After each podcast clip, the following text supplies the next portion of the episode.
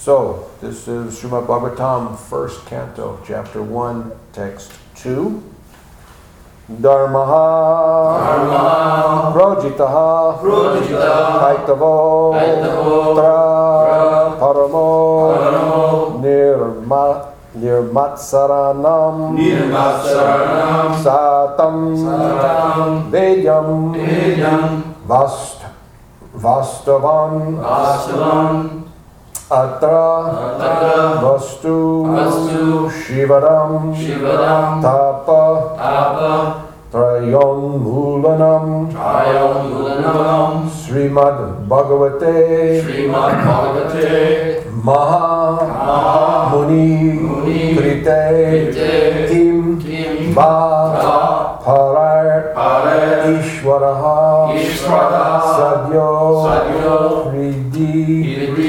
Avarudyate Tra Kritibi Sushrush Susrushbish Tachanat Dharmaha Projita Kaitavotra Paramo Nirmatsaranam Satam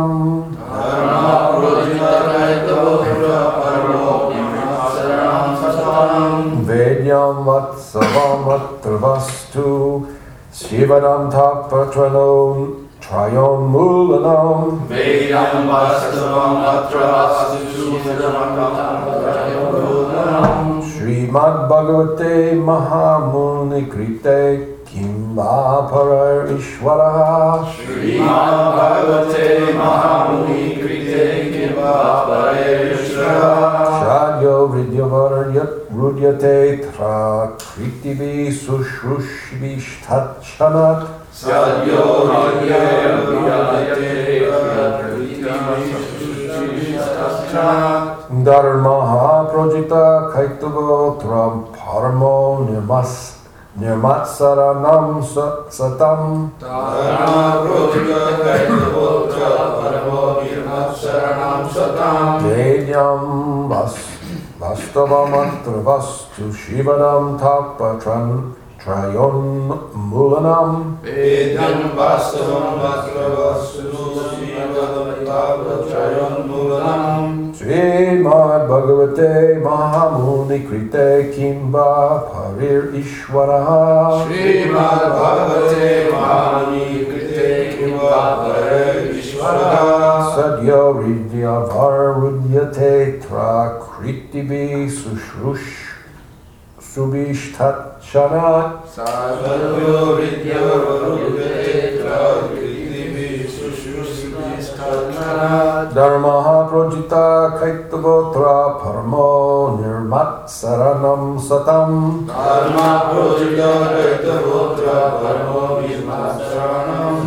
Paramo Nirmat Saranam Satam Dharma Projita Kaitavotra Paramo Vishmasaranam Vedyam Vatsavam Atra Vastu Shivadam Tapa Trayo- Trayon Mulanam Vedyam Vasavam Atra Vastu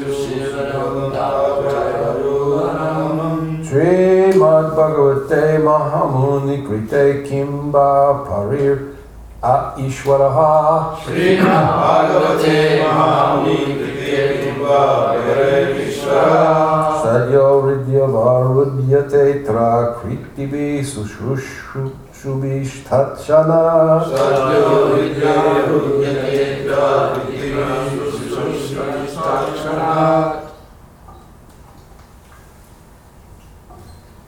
Dharma Projita Kaitavotra Paramo Nirvat Saranam Satam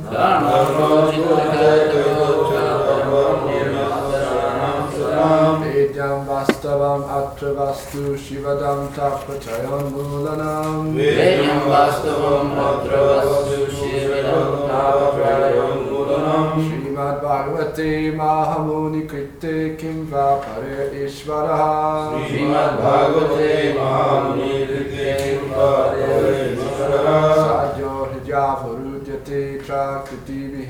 Vihi Shushushabhistakshanat Sadyo Vidya Varudyate Trakriti Vishushrisashana Dharma Projitakaitavo Paramo Nirmatsaranam Satam Dharma Projita Kaitavotra Paramo Nirmatsaranam Saranam Satam Vedyam Vastavam Atra Vastu Shivaram Tapatrayam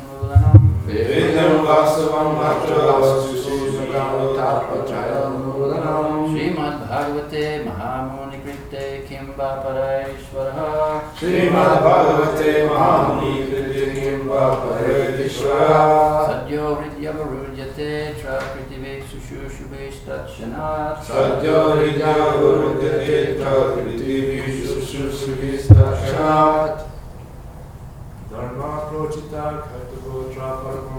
Dharma Prochita Kaitavotra Paramo Yamatsaranam Satam Dharma Prochita Yaktavotra Paramo Nirmat Saranam Satam Vedyam Vastavam Matra Vastu Sivaram Tattvatrayam Vivanam Vidyam Vastavam Atra Vastu Srivatam Tapatrayam Mulanam Srimad Bhagavate Mahamuni Krite Kimra Pare Isvaraha Srimad Bhagavate Mahamuni Kriti Kimba Paredishvara Sadyordi Avar Avarugadyatetra Kritabi Susrush Sabis Tatsana Sadyo Vidya Rudhyate Prakriti Vishushusuvistashat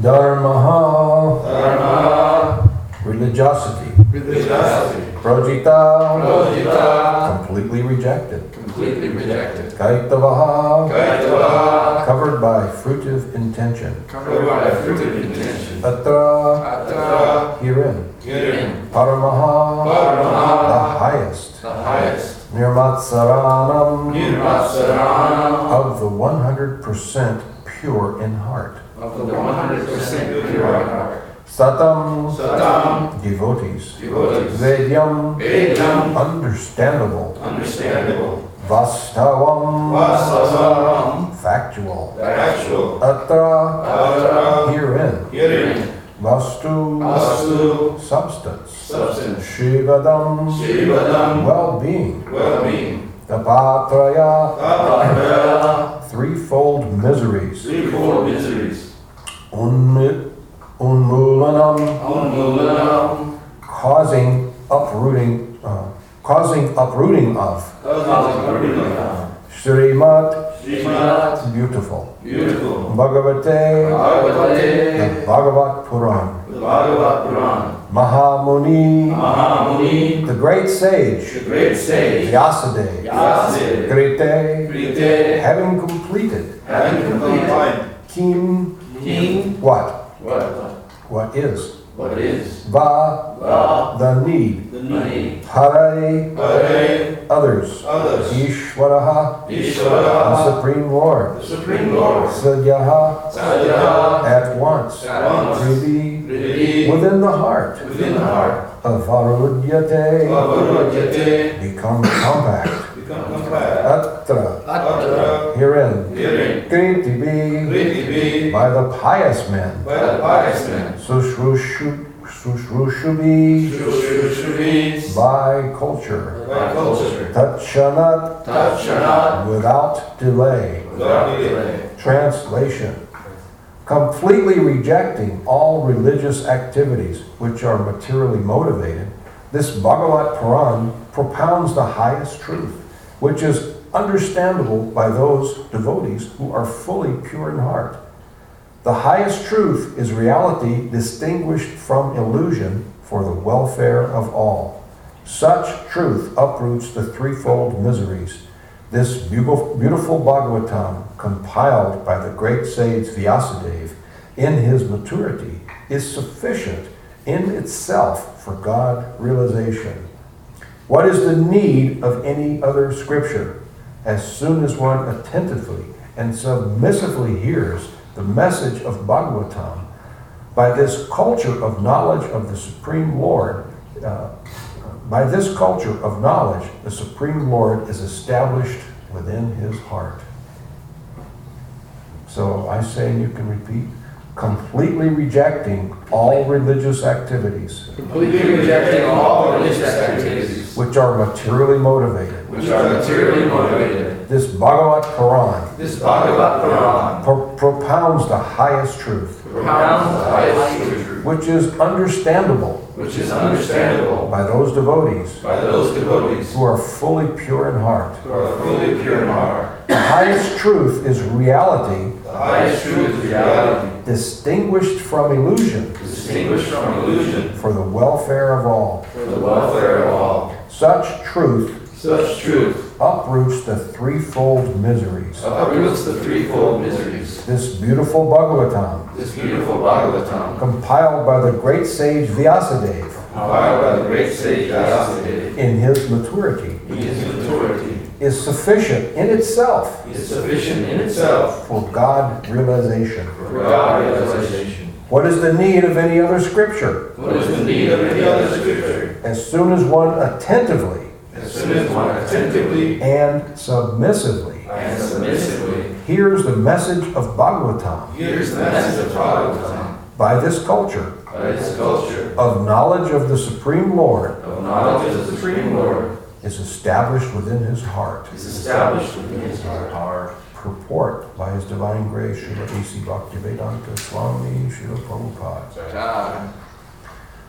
Religion includes four primary subjects, namely pious activities, economic development, satisfaction of the senses, and finally liberation from material bondage.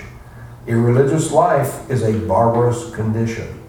Indeed, human life begins when religion begins. Eating, sleeping, fearing, and mating are the four principles of animal life. These are common both to animals and to human beings, but religion is the extra function of the human being. Without religion, human life is no better than animal life. Therefore, in human societies, there is some form of religion which aims at self realization and which makes reference to man's eternal relationship with God. In the lower stages of human civilization, there is always competition to lord it over the material nature, or, in other words, there is continuous rivalry to satisfy the senses. Driven by such consciousness, man turns to religion. He thus performs pious activities or religious functions in order to gain something material. But if such material gains are obtainable in other words, then so called religion is neglected. This is the situation in modern civilization. Man is striving economically, so at present he is not very interested in religion. Uh, man is thriving economically. So at present, he is not so much interested in religion. Churches, mosques, and temples are now practically vacant. Men are more interested in factories, shops, and cinemas than in religious places, which were erected by their forefathers.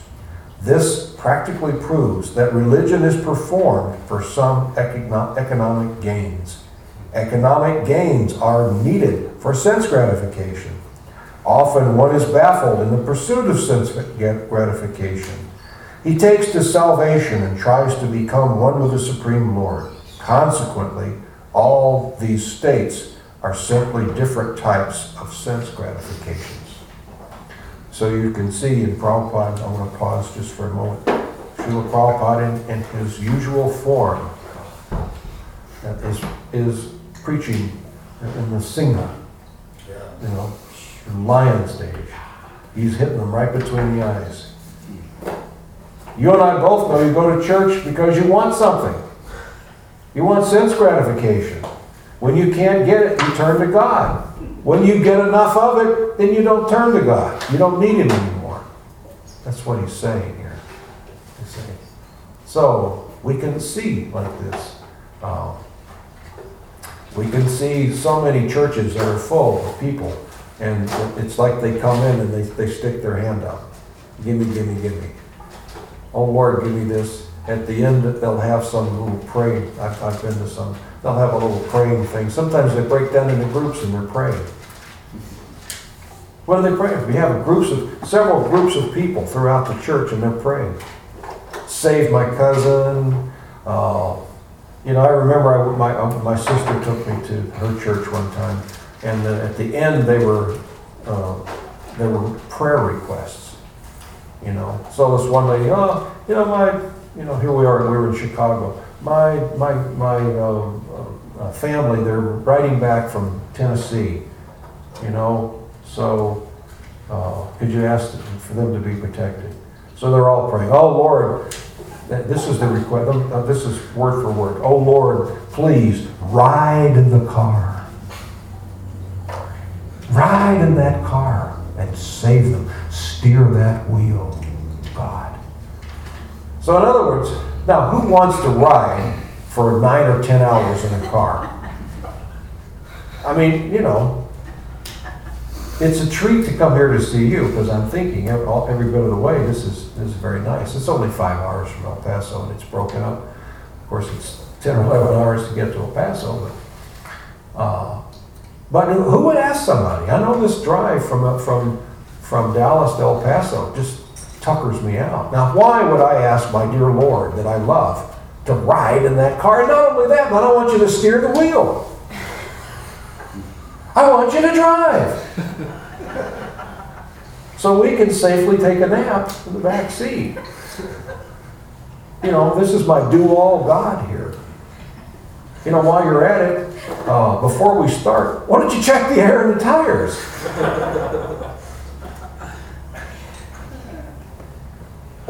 you know, so this is the nature we can see. This is the nature of religion. In India, we see uh, it's full, isn't it? It's full, full of it. I want gimme, gimme, gimme. They go to the temple and they're giving something and they're expecting a little something in return. You know, some of the uh, temples and even in India, but especially in America, you see the Hindu centers here and they have everybody. All the, there's Radha and Krishna and all the demigods. You know, we don't, we don't want to miss anybody. You know, isn't it? Yeah, and, and also there is a same, same kind of, you know, there is one story, like you said, because there is one old woman, she was carrying a, you know, load of her- on her head and she was trying, and she said, oh my Lord, please help me. And then Lord came, you know, uh, Krishna came. so what do you want? "Uh, Can you leave this way? when the Lord came, even she, she wants, you know, to carry those kind of, you know, heavy thing. So that is kind of, the people are really motivated. Yeah, yeah. Now, when we talk like this, some people look at us like this, like, well, and and what's your point? You know? Well, yeah, okay, I'm asking God for. A, are you trying to make a point here? I mean, where are you going with this? Doesn't everybody? Isn't that what He's for? You see. And then sometimes they'll deny it. Oh no, oh no. We're cultivating love of God as well. And look you right in the eye. Oh, yeah. You know. By the way, my dear Lord, could you cut the grass on your way in for washing the car? You know. I mean, why not? You see. Give us this day. Give me daily bread. What does Prabhupada say about that? Daily bread is there, Prabhupada says. Why are you asking for daily bread? The squirrel gets his daily bread. Every, every, all living entities, even the bugs, the insects, they're taken care of. Why do we think that God won't take care of us? You see? Give me, give me. Give me. As soon as we see him, the hand goes out. And So you start talking about him, you know. So that's what Prabhupada is saying. He's just, he's punching him right between the eyes with this. Yes? I'm a little confused by that. That's been something that's come up a few times. If Jesus was a pure devotee and he taught us to pray that way, then why did he do that? Uh, well, it's like Prabhupada was saying in the purport here. Um, um, how does he put it? Um, he puts it in, in a nice way that, uh, that without religion, uh, it's human life is just barbarous. You got to remember, who was he talking to? Who, who was the Lord Jesus Christ talking to? It was not a scene like this. Okay? You did not have this caliber of human being. You see? I mean, these, these people killed him. They killed him. Now, why did they kill him? I mean, look what he was, the element he was dealing with. He, he was just saying, my God, be civilized. He, he, he wasn't preaching love of Godhead. He wasn't preaching out of Bhagavatam. Boy, could he not go there. He was saying, hey, get civilized. It, it, it, ask God, okay? Ask God. Get in the habit of at least that. But that's the beginning. That's the first thing. You start asking God. And then you build a relationship with God. He was trying to get them to take the baby step. Ask God for your sense gratification. And, and for us, I said, it's a great, like you said at the beginning, it's a great blessing for us to read the Srimad Bhagavatam. It's a great grace. I mean, it's just strictly mercy that we're even here. For the general public, when we're preaching, I mean, the crowd today is probably worse than the crowd that Jesus was to as far as greed and violence and, you know. What is our message? Do we go directly to this or do we start with uh, teaching them to pray to God too? We start directly with this, just like Prabhupada did. Prabhupada came amongst a bunch of fuzzy hippies. You know? Yeah. Really? And what did he do? He hit us right between the eyes with it. Yes, Prabhu? Well, it's just, in, in my limited way of thinking, is what they're doing there, the Christians doing there is, it's an acknowledgement that everything comes from God. That maybe there, there could be a correction or fine tuning in how they do it. Yeah, But it's an acknowledgement that it's not by my efforts, it's by God's mercy Yeah. that you're getting these things. And so by praying, you're saying, well, this is where it's coming from. So I don't see where that's quite so bad. well, I mean, it's not bad necessarily. But in other words, Prabhupada's point here is that, all right, when, when, when times are tough, here we are, oh God, save me. But then when things are thriving, you, know, someone say, well, you haven't been to church in a long time. Oh, well, I've been really busy. You know, the business is really going well, and I, you know, I've got my golf game down to a free handicap now. Little, little, little Johnny's got soccer, and you know, you see. So that's the point. So we, where, where we're going with this, uh, uh, we're we're talking about. This is uh, graduate level PhD stuff here. If we compare this to the hey, gimme, gimme, gimme, we're we're uh, w- without picking on them because at least they're going to church. But basically, the Christians and Muslims and most of them, uh, this is like kindergarten, kindergarten religion. Okay, first day. Now ask God for this stuff. So instead of just being a barbarian, stop being barbarous. Start asking God for your stuff. Okay? That's like, you know, can you do that? If you can do that, okay. Now sooner or later we'll move you up a, a level or two. We'll take a, a step to where you can approach love of Godhead. Yes? It's probably actually, I, I remember well, when you're saying that of these things. Uh, so there is one, one Prabhu, this Sam Kunda Prabhu, actually, who did it, so that must be known. And s- he was giving Bhagavatam class and then he, he was explaining that how other within our green practice, that is the level of their increasing. And he said that I grew up in a Christian family, I, I, I love, love Jesus. But I found that where the Christianity ends from that Krishna consciousness begins. Yeah. Exactly. Actually, It's a wonderful stepping stone. Yeah. It is wonderful stepping stone. It brings, it brings some, some, because of the uh, body feature of Jesus Christ, they're identifying with a person. You know, it's not a, an energy, there's a person. So since there's a person, although the image of Christ is imaginary, they don't know what he looked like. But they've come up with this really attractive, you know, he's getting red hair blue eyes. And we know he didn't look like that. Nobody else in that, you go to that part of the world, they don't look like that. You know, you're never gonna see anybody, but they've got, and it- so they've got this image. And that, it says in the Bible, you know, graven images, don't worship it, but this is a graven image. They, they've, they've concocted it. You see? So, it's a great, they're, they're- so, bless their hearts. Yes, Mother?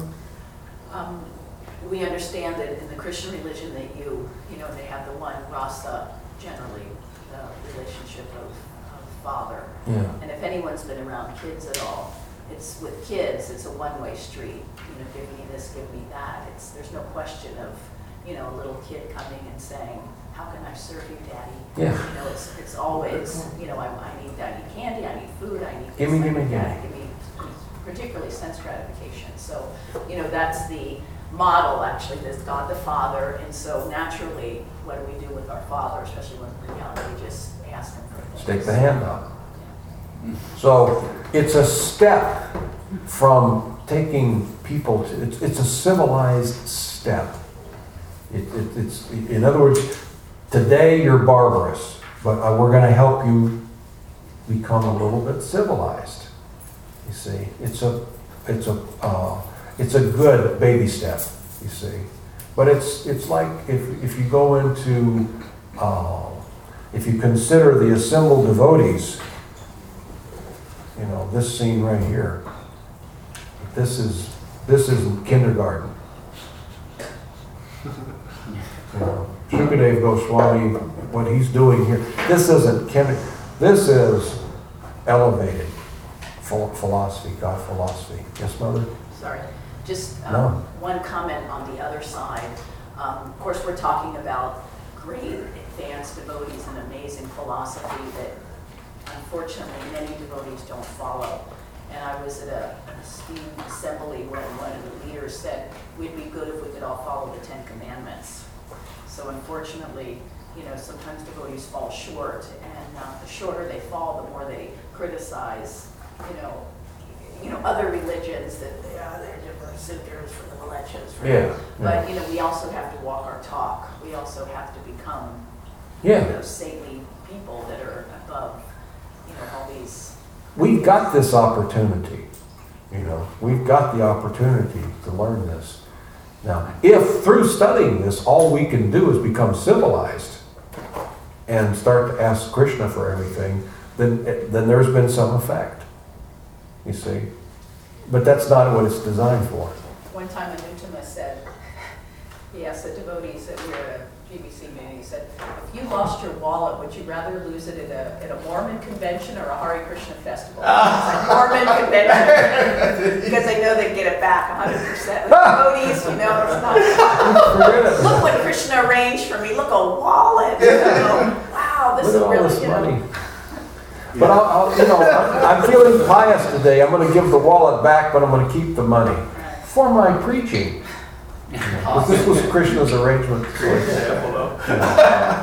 You know, yes, You know, it'd be very inappropriate to take someone out of um, pre-algebra and put them in trigonometry because they obviously don't have that foundation. And so what I'm sensing is, which I really like how you preach, because you're very agreeable in a very non-condescending way. You're actually, when you talk with people, you agree with them about attribute of God, like as you do. So what I'm taking from this is, as Krishna tells us in the Bhagavad Gita, do not disturb those who are not seeking me, but more importantly, um, when we encounter people who are of a religious fundamental nature, be, be accommodating.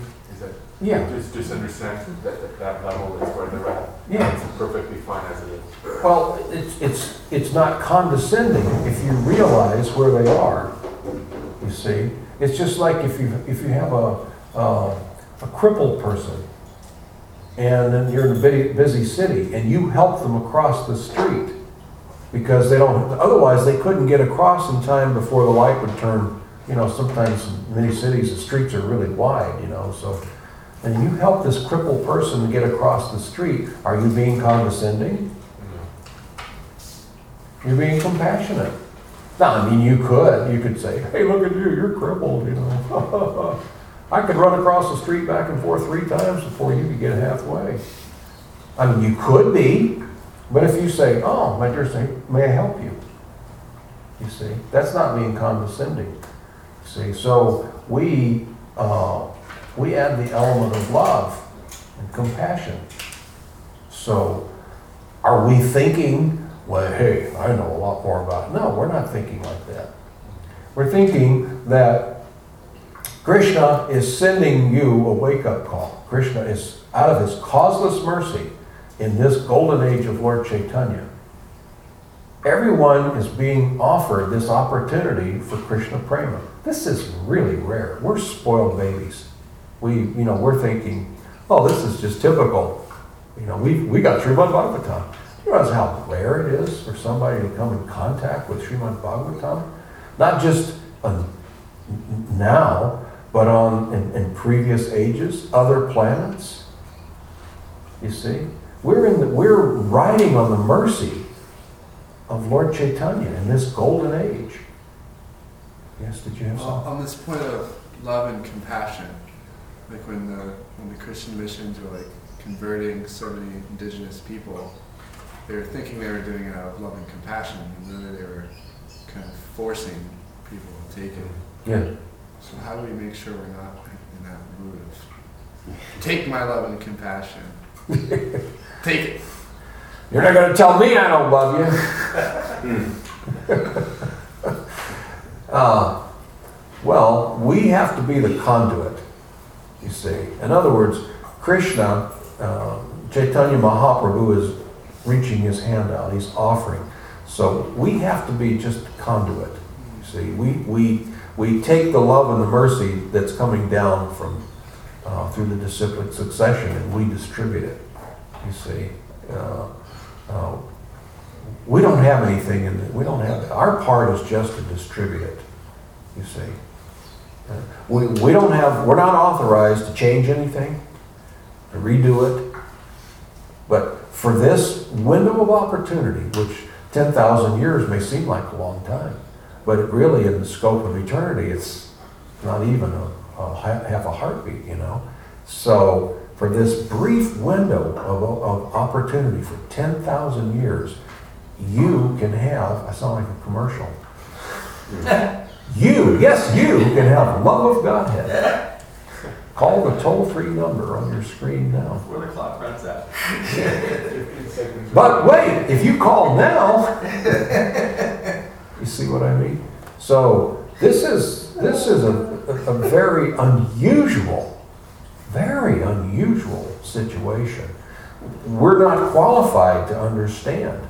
Uh, But yet Krishna is giving some special ability for us to understand, to drink this. What qualification do we have? Speaking for myself, I, I know zero, nothing you know, basically, I mean, I wasn't, I couldn't even be a good Christian. I only went to Christian, uh, to, to church because of, for, for social reasons, you know. The prettiest girl in school was the daughter of the, of the minister, and she invited me to church, and I thought, oh, sure, I'll go to church if I can associate with you.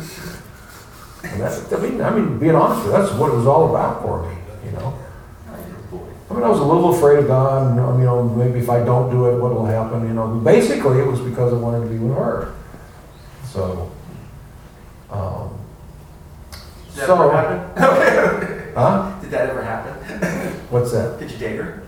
Oh, yeah. Okay. yeah. Oh, yeah. Christian provides. Yeah, Christian was providing. So, so it's just, uh, uh, are we qualified? No. Well, just to answer your question you asked earlier, should we give them the baby steps? You know, should we just teach them like a watered down version? No. The, the, there's a, a window of opportunity here for people to grasp this. You know, even we're speaking to barbarous people, they can grasp it through your potency.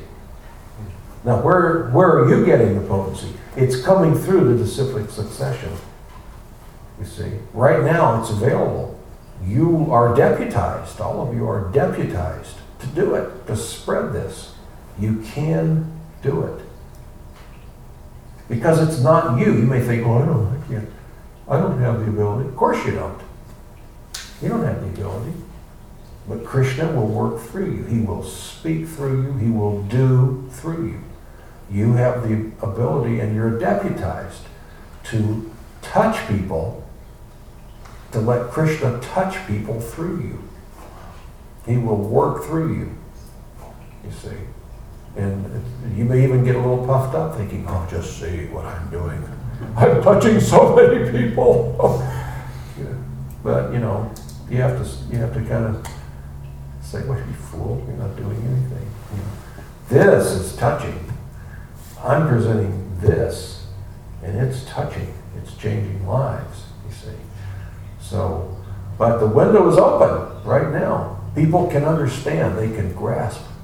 So, uh, let's not let, as, as they say, let the grass grow under our, our feet. We've got to make this happen. We can do it.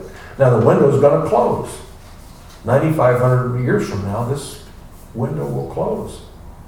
And it ain't going to be like this. If there are any Srimad Bhagavatams around, very few people, and, and except what devotees are left, are going to be able to understand. It's, Kali Yuga will swallow everything like a python swallows its prey. Yes. Even deities and temples will disappear? Eventually, yeah. I read Prabhupada describing that there won't be any more chanting of Hare Krishna. No, it'll go away. Towards the end of Kali Yuga, mankind will be re- reduced to ape-like entities living in caves. What does that sound like? Cavemen. Cavemen. We will, we will digress to cavemen. Now, they found remnants of cavemen from previous yugas, and they speculate that that's where we came from. Well, we used to be cavemen. You know, and through economic development, now we don't live in caves anymore. You know, they're so, they're so foolish. They don't realize that in the beginning we're saintly. and such In Satyuga, everything is very saintly, pure, and then things digress. So they've got a lot of the facts, they just have it backwards. Instead of us coming from ape-like men to uh, where we are now, we are heading towards ape-like men living in caves. And We'll be writing on the walls of the caves, and you know, so it's, it's just reversed. They don't under, they don't know. They, they think they do, but unfortunately, they just don't. So, so this right now for the next 9,500 years, we can uh, we can do this. We can distribute this. It's going to happen. Krishna's plan will happen. He's just really what Krishna wants is he wants to know, can I give you the credit for doing this?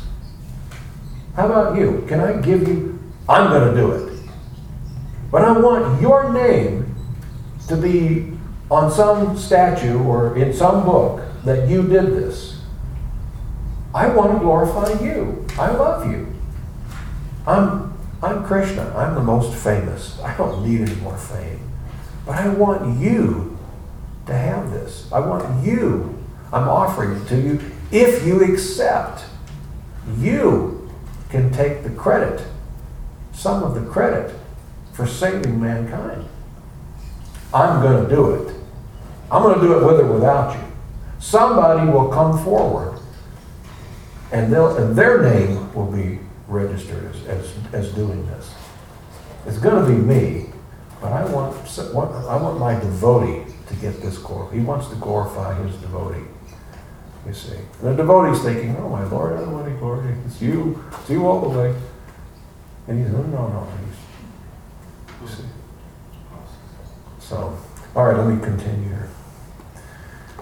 Sorry to get sidetracked, but it's, you know, some of these, uh, these, these verses and purports really could be a week class, you know, they could last for a week. You know, it's just, it's just, uh, uh, I feel like we're not doing it justice by trying to do it in one class, but we'll, we'll see what we can do. If we need another one, we'll do another one. Where are we going? We're in the first canto. You know, not- what's our hurry? You know, so- All right, in the Vedas, the above mentioned four activities are prescribed in a regulative way so that there will not be any undue competition for sense gratification. But Srimad Bhagavatam is transcendental to all those gratificatory activities. It is purely transcendental literature with which can, uh, which can be understood only by pure devotees of the Lord who are transcendental to competitive, to competitive sense gratification. Now, he's saying it, it can be, this can only be understood by pure devotees, but yet we're allowed to understand it. Because it's we're here now. But basically, you've got to be a pure devotee to understand this. It's just good timing on our part. In the material world, there is keen competi- competition between animal and animal, man and man, community and community, nation and nation. But the devotees of the Lord rise above such competitions. They do not compete with the materialist because they are on the path back to Godhead, where life is eternal and blissful. Such transcendentalists are non, uh, non-envious and pure in heart. In the material world, everyone is envious of everyone else, and therefore there is competition. But in the transcendental, but the transcendental devotees of the Lord are not only free from material envy, but are all well-wishers to everyone, and they strive to establish a com- competitionless society with God in the center. The contemporary socialist conception of a contem- competitionless society is artificial because in the social state there is competition for the post of dictator. From the point of view of the Vedas, or from the point of view of common human activities, sense gratification is the basis of material life. There are three paths mentioned in the Vedas. One involves fruitive activities to gain promotion to better planets. Another involves worshiping different demigods for promotion to the planets of the demigods. And another involves realizing the absolute truth and his impersonal feature and becoming one with him. The impersonalist aspect of the absolute truth is not the highest. Above, above the impersonal feature of- is the Paramatma feature, and above this is the personal feature of the absolute truth, or Bhagwan. Srimad Bhagavatam gives information about the absolute truth in his personal feature. It is higher than impersonalist literatures and higher than the Gyanakanda division of the Vedas. It is even higher than the Karmakanda division, and even higher than the Up, uh, Upashana Kanda division. Because it recommends the worship of the Supreme Personality of Godhead, Lord Sri Krishna. In the Karmakanda, there is competition to reach heavenly planets for better sense gratification. And there is similar competition in the Jnanakanda and the Upasanakanda. Kanda. The Srimad Bhagavatam is superior to all of these because it aims at the supreme truth, which is the substance or the root of all categories. From Srimad Bhagavatam, one can come to know the substance as well as the category. the substance is the absolute truth, the supreme Lord, and emanations are relative forms, uh, and all emanations are relative forms of energy. In other words, uh, what we're teaching is uh, we're, we're gonna we're trying to help people get unentangled from um, the let's say the energy of Krishna. You see, the energy of Krishna will give me my daily bread. The energy of Krishna will help my my son be a, a great soccer player, and uh, I'm, I'm looking for. But we're we're going to the personality of Krishna. You see, instead of instead of using you and your energy to work for me, I'm going to you to have a relation, personal relationship.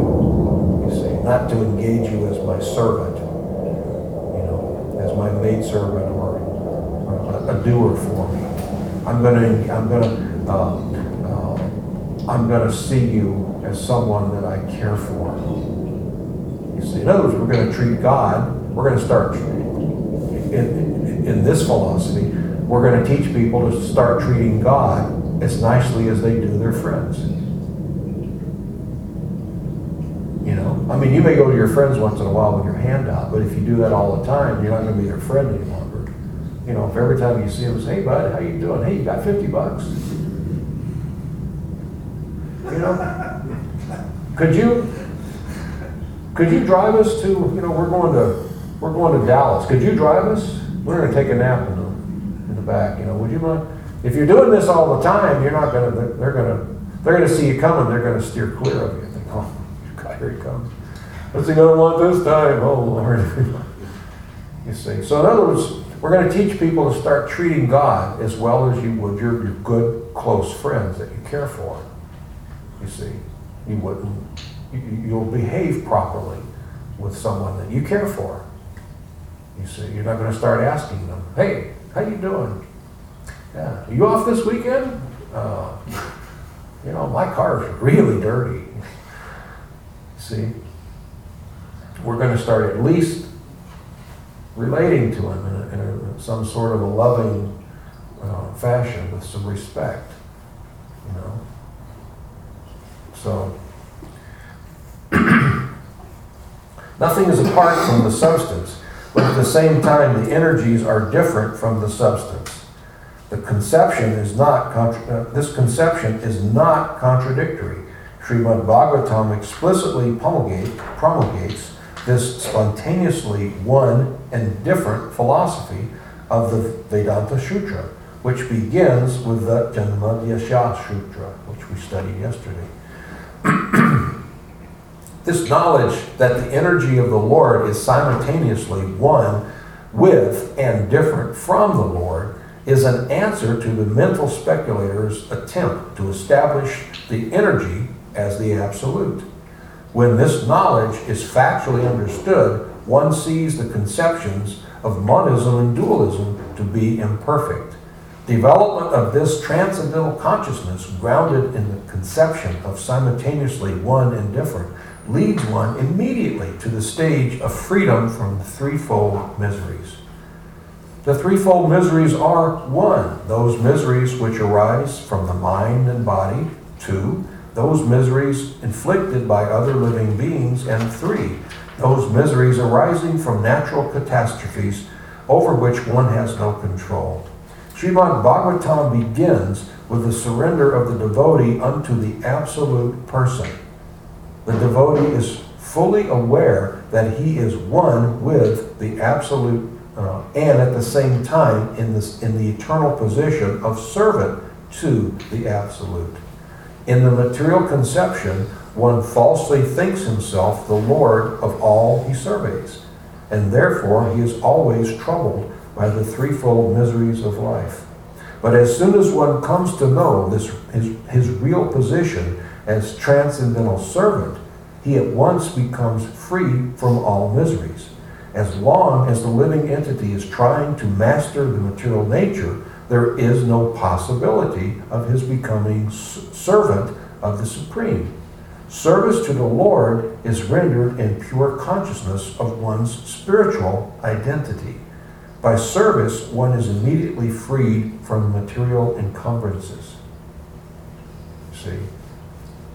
So we have to, uh, the material world is a perverted reflection of the spiritual world. So in the material world, it, it's, it would be, it's natural because we're opposite from the spiritual. It's natural for us to try to get God to serve us. Everything else here is upside down and backwards. So it's natural. You know, gee whiz, here I am, I've got all these problems. Uh, hey God, you busy? You know, I could sure use you, I could sure use a hand here. In the spiritual world, there's nothing like that. We, we, we are servants of, of God. You see, we wouldn't think of trying to engage Him in our service. It's unthinkable, you see. Although He wants to serve you, we wouldn't think of trying to engage Him, you see. So, what we're trying to do is, is to uh, teach. Uh, ISKCON is like uh, training wheels for liberation. It's like training wheels for going back to Godhead. We're going to teach you what it's going to be like when you're liberated into Goloka Vrindavan. You can actually taste it now. So here's what you're going to be doing. So this is training. This is a training thing. So How can you go in there cold? You know, if you show up, if you're liberated, you go to Goloka Vrindavan, the first thing you do is start asking, hey, gimme, gimme, gimme. You know, where's my mansion? I remember when I used to go to church, there was this song that we sang, There'll be a mansion waiting there. That was the, the con- conception is when I go to heaven, I'm going to have a mansion. You know, it's this big mansion, isn't it? Oh man, it's going to be great. I'm going to have a bank account that's going to be full. Probably servants, you know. A whole bunch of little gods out there cutting my grass and taking, keeping the, my mansion up because you know mansions take a lot of upkeep. So, you know, God will expand himself into these little servants and they'll be doing. And of course, I'm just going to be playing golf or other things that I like. And maybe once in a while I'll see the big guy. You know, he, maybe he'll go by in his chariot and I'll be with, hey God, how you doing? You know, hey, thanks for the mansion. You know, roof's leaking though. Can you send somebody over? You see. They're not thinking I'm going to go and embrace him and I'm going to spend all my time. They're not going to think that when I get there, I'm going to go wrap my arms around God's neck and boy, I'm not going to let go. I'm going to my mansion.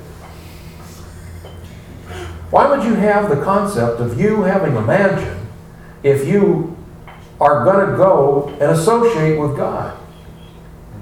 If he's so attractive, it's not like you're going to go see him every other Tuesday. You know? Well, our needs are more important than God, though. yeah, that's exactly. Yeah, my desires. I mean, after all, I've been a good Christian or I've been a good Muslim. I deserve, what is it, the 72 virgins? 72 virgins in a, in a mansion. And I've been a good Catholic or a good Jew or whatever. You know, so I, I, I've got this really sweet destiny waiting for me. It's a big prize, boy. It's going to be wonderful. And it's going to be worth all this austerity of holding back doing all the things that I'd really rather be doing than being in church. Help me with this, you know. So, but we we want to go. When we go to Goloka Vrindavan, we're, we don't care if we have any place to live. You know, we're going to go. We're going to walk into Krishna's palace, and we're not going to leave until they throw us out you know, security's gonna, gonna say, you know, excuse me, sir, we're closing up here, you're gonna have to leave. Well, how about if I just sleep outside and come back? What time does Krishna get up? You know, I'll be right back. I'll be right outside if he needs anything, you know, can you, you know, all right, you know, you, you can sleep out there under that uh, Kalpavriksha tree. You know, if Krishna wants anything, he'll let you know. Oh, thank you. You know, we're not gonna leave. So is it fair to assume that, um, that most religions in their elementary, you know, getting people in the, in the kindergarten, out of kindergarten phase, because some are in the text are so violent, so horribly violent, that maybe Krishna has no say in these kindergartens because, you know, why would he contradict himself in the Bhagavad Gita, which obviously Krishna does not, to say abandon all varieties of religion? So, I mean, is that, uh, would that be fair to, to say that, you know, in these texts that are very violent, I know time, place, and circumstance, you know, Mhm. this is what goes on in the culture, but I, I just can't wrap my brain around Krishna endorsing these things, along with the other, Oh, they're not endorsed. right? I mean, but it's just kind of like, um, uh, it's like they're coming out of being barbarians, you see. They're coming out of a barbarous state, as Prabhupada says here. You know, so out of his mercy, no, he doesn't like it that they, that they have some violent religion that they use basically for, for their sense gratification. They're not, you know, because they think they have a destination. I'm, I'm being a good Muslim uh, because I have a good destination, you know. So I'm doing this, and I'll kill you to make you a Muslim too, because I think that'll please Allah. And if I please Allah, I'll have a bigger mansion, or maybe maybe I'll get 80 virgins instead of 72. You see what I mean? There's something in it for me. But when God speaks in the Bible, and God said to Moses, God, is that really Krishna? Or Yes. Yeah. It's not some concoction, a story. No, we have no reason to believe that it's concocted, although some parts of it probably are taken uh, out of context or in, in translation, it's been lost. You know, uh, Emperor Constantine in the Council of Nicaea, I mean, they ripped the Bible apart. There's many Bibles, I know Christians who know, there, there are uh, chapters of the Bible that they left out. And they found them, but they don't use them. A Roman emperor decided, all right, you know, look, I like this one here and I like this one here's got to go though. So they picked through and they and they and they they changed it. So the unfortunate thing is we have people today that are are uh, worshiping something that was butchered by a, a, a, a Roman, and the Romans never not very religious people. They don't really care, you know. They were using, you know, Emperor Constantine was so genius that he realized that Rome had occupied so much of the world at that time that their armies were spread very thin in occupying all these different places. So, in other words, he knew that in any minute, one of these countries could figure out hey, wait a minute, you got a bunch of Roman soldiers here, but we could all get sticks and stones and overthrow you. There's only a few of you guys here. We could overthrow you. And if that happened, then another country would say, hey, they kicked the Romans out. We're going to do it too. So he made the famous statement Rome can no longer rule by might alone. Genius. In other words, my might, my soldiers cannot rule. We've bitten off more than we can chew. We've conquered more world than we have of us. This little place called Rome was occupying even up in Europe, you know. So they're thinking, we've got to have something other than soldiers. And it's, ah, religion. That'll do it. We'll use religion. Yes? It's probably the, the, like uh, as he asked, someone asked that Krishna said that uh, give up all the religion and surrender. Actually, Krishna before that he explained everything that I am, I am the mother, I am the father, I am the destination. Everything emanates from me. I give the knowledge to the person who wants to know, and actually it is me that all the demigods or any other sages they get the knowledge and they distribute everything. It is coming from me. Yeah. Actually, I provide them. Actually, I give the either Moses or this and that. Everybody, if you see Bhagavad Gita knowledge, actually it is all coming from Krishna. Actually, Krishna gives that knowledge directly or indirectly. It is all Krishna, and everything Krishna explains that it is all from me. So that is Krishna that you know, give up all this other religion and surrender unto me, Right. because I am the source of everything. I am the mother, I am the father, I am the destination, I am the witness, and everything. Then But why it is not that you sur- surrender unto me? But by the time he did that, this was in the 18th chapter. Yeah, exactly. had So, so set- he had set says the that, stage. Give all this. He had explained set it all up and everything. explained everything. And now, in And the he be- the knowledge to all the sages, all the Moses, all the this and that people. But actually it is all from me. Source is, I am the source. and, and now in Right. we get into, after we go through Bhagavad Gita, we get into the, to the second verse of this, of the uh, Srimad Bhagavatam, and he's saying completely rejecting all religious activities which are materially motivated. You see? So Krishna is taking off where he left off in Bhagavad Gita. You know? This Bhagavatam Puran propounds the highest truth, which is understandable by those devotees who are fully pure in heart. You see? So he's, in this very verse, he's saying that. Give it up. See? So, in other words, after you've read Bhagavad Gita and have that understanding and come to the realization, now, let's kick into the second gear. Let's go into high gear. We're gonna, we're gonna talk about now, now what you should do. Did you, did you have a question, Jerome? I was just to ask, what would you answer to Christians who believe the Bible as it is today is, you know, God's divine work, and that that He allowed for these these books be missing from the final edition Bible? First of all, I'm, I'm not gonna get in an argument with them about it. I'm gonna talk about, I'm not gonna tell them, uh, we can talk about it, but I would never uh, uh, put them in distress by telling them something like that. If they're if they're going to church, all right, if they if they're not barbarians and they're going to church, and through that they're getting something, they're still killing animals, you know, the wholesale slaughter of animals, they're still, but they're at least asking God, they're acknowledging there's a God, and they're asking God for their sense gratification. And their sustenance. They're asking for him, and they're asking him to do all these other things. So at least they're thinking about him, you see. So I'm going to offer you Srimad Bhagavatam and Bhagavad Gita. If you don't accept it, I'm glad you have what you have. I'm just offering you.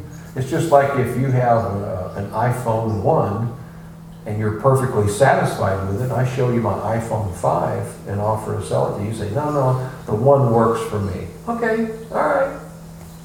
Really good. Why should I argue? Why, you fool, my iPhone 5 is much better than your iPhone 1. Oh? See, I got an iPhone 5. You like this? It does this, and it's so much better in so many different ways. No, no, I don't like that. I don't want it. I like my iPhone 1. Okay. Yes. Uh, This is a little off topic, but you, but you brought up like Muslim Muslim faith. And I've heard, I've never read, but I heard if you read the Quran in Arabic, it has beautiful descriptions of God. Like, it's incredible. I don't know much about their faith, but Uh, I don't. I don't know enough. Uh, I have a book that I got in India that I was going to read that compares uh, Islam and uh, uh, and Vaishnavism, but I haven't read it yet. So I've heard it. Different people have said different things about it. Some people have said, "Oh, it's a religion of hate," and then I've heard others say it's a religion of peace. And I don't know. yeah. I'm not saying it would replace Bhagavad Gita. Yeah. Did you have a question? Well, on this point of violence, there's violence in Bhagavad Gita. Uh, It's in the biggest battlefield ever. There's Yeah. violence in the Bhagavatam. The entire Yadu dy- dynasty is destroyed. Yeah. But it's whether this violence is sanctioned by religious principle, by Krishna's plan. It's not Krishna's plan to have religions fighting one another Right. and killing each other just because you're not a Christian and you're not a Muslim. That's Right. that's bodily identification. It's sense gratification, basically, to kill someone because they're not your religion. Yeah. But according to Krishna's plan, the battle of Kurukshetra took place, so Kali Yuga could dawn his plan. Yeah. So it's, violence has its place, and that's, you know, that's the whole point And you notice Krishna wasn't asking Arjuna to establish Krishna consciousness or Vaishnavism.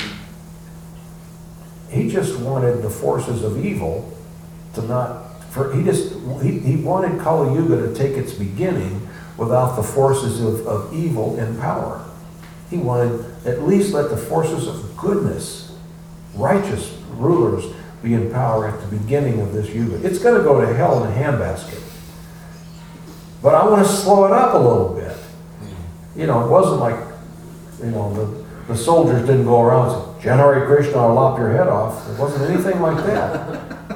You know, the Romans did that. You Christian, you convert to Christian. If you're not, your head's going off. And some people said, never. So it was said, it was spread by Constantine and the Roman army. You're going to do this, or you're going to die. And we already wiped out the village next to you. Their heads are on stakes. You're going to be like them unless you become Christian right now. Now that's history. That's not us making that up. That's that's history. That was done. Okay. So I'm gonna I'm gonna see if I can. Uh, I think we're we're almost finished. We've got time. Want to take time to, to do this? One more, couple more paragraphs. If you've got to go, then that, I understand. But let's see if we can finish this one up. I hate to take till nine thirty, but. Um,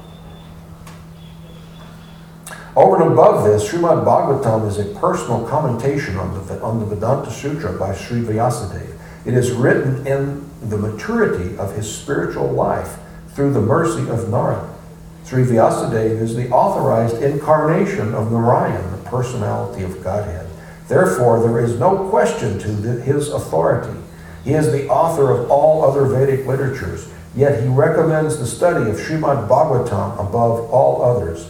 In all other Puranas, there are, are different methods set forth by which one can worship the demigods. But in the Bhagavatam, only the worship of them, only the Supreme Lord is mentioned. The Supreme Lord is the total body, and the demigods are the different parts of that body. Consequently, by worshiping the Supreme Lord, one does not need to worship the demigods. The Supreme Lord becomes fixed in the heart of the devotee immediately. Lord Chaitanya Mahaprabhu has recommended the Srimad Bhagavatam as the spotless Purana and dis- distinguishes it from all other Puranas. The proper method for receiving this transcendental message is to hear it submissively. A challenging attitude cannot help one realize this transcendental message. One particular word is used herein for proper guidance. This word is sus- susrushu. Susrushu. One must be anxious to hear this transcendental message. This, the desire to sincerely hear is the first qualification. In other words, you're not qualified to hear it. But if you want to, if you're anxious to understand it, Krishna will give you the ability to understand it. But if you're challenging, it'll just be like trying to learn Chinese. Hmm. Or something like that, you know. I don't want to pick on the Chinese. Less fortunate persons are not at all interested in hearing the Srimad Bhagavatam. This process is simple, but the application is difficult. Unfortunate people find enough time to hear idle social and political conversations. But when invited to attend a meeting of devotees to hear Srimad Bhagavatam, they suddenly become reluctant. Sometimes professional readers of the Bhagavatam immediately plunge into confidential topics of the pastimes of the Supreme Lord, which they seemingly interpret as sex literature. Srimad Bhagavatam is meant to be heard from the beginning. Those who are fit to assimilate this work are mentioned in this shloka. One becomes qualified to hear the Srimad Bhagavatam after many pious deeds. The intelligent person with thoughtful discretion can be assured by this great sage Vyasadeva that he can realize the Supreme Personality directly by hearing Srimad Bhagavatam. Without undergoing the different stages of realization set forth in the Vedas, one can be lifted immediately to the position of Paramahamsa simply by agreeing to receive this message. Uh, you know, Srila Prabhupada has a way of speaking um, that just doesn't leave much doubt. You know, that's pretty easy to understand, you see. In other words, if you're eager to hear it, then you can hear it. If you want to challenge it, you'll never understand it. See, Krishna's not cheap. He doesn't have to play games. Our feeling is that if you have, you know, if you have a religion and you're sold on it and you think we're barbarous and that you're civilized, all right. You know what I tell the people when, uh, because I, I spend a lot of time in the southern United States, the, the so-called Bible Belt, hmm. you know, and sometimes people, they'll, they're telling me, you're going to go to hell, and everything's like that. So, but when people challenge and they're looking down their nose because I'm not a Christian, then you realize that you're going to fry in hell, you barbarous thing, you. I just look at him and I say, Would you pray for me? Hmm. If you feel that way, please pray for me. Will you do that? And they look at it, what? They thought I'm going to argue, compete. They think I'm going to compete. It's like Prabhupada said the purport here. We're not here to compete. We're not here to argue. You see?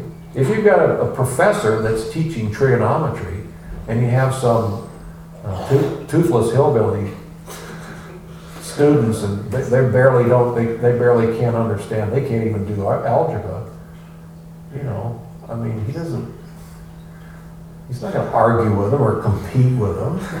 Says, Well, all right, you know, you guys do whatever you want, Ooh, you know. So, you know, we're not like that. We're not here to compete. Uh, We're here to present the message. You can take it or you can leave it. You know? You can take it or leave it. It's up to you. You have free will.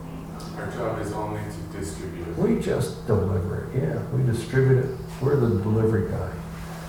We deliver it, and then help as much as we possibly can to get them to take advantage of it. You see? But if they completely reject it, we don't, we, we don't wanna, uh, take the time to try to convince them that we're above them. Because that's ego. That's, that's ego, that's foolishness. All right, all glories to Srila Prabhupada. John.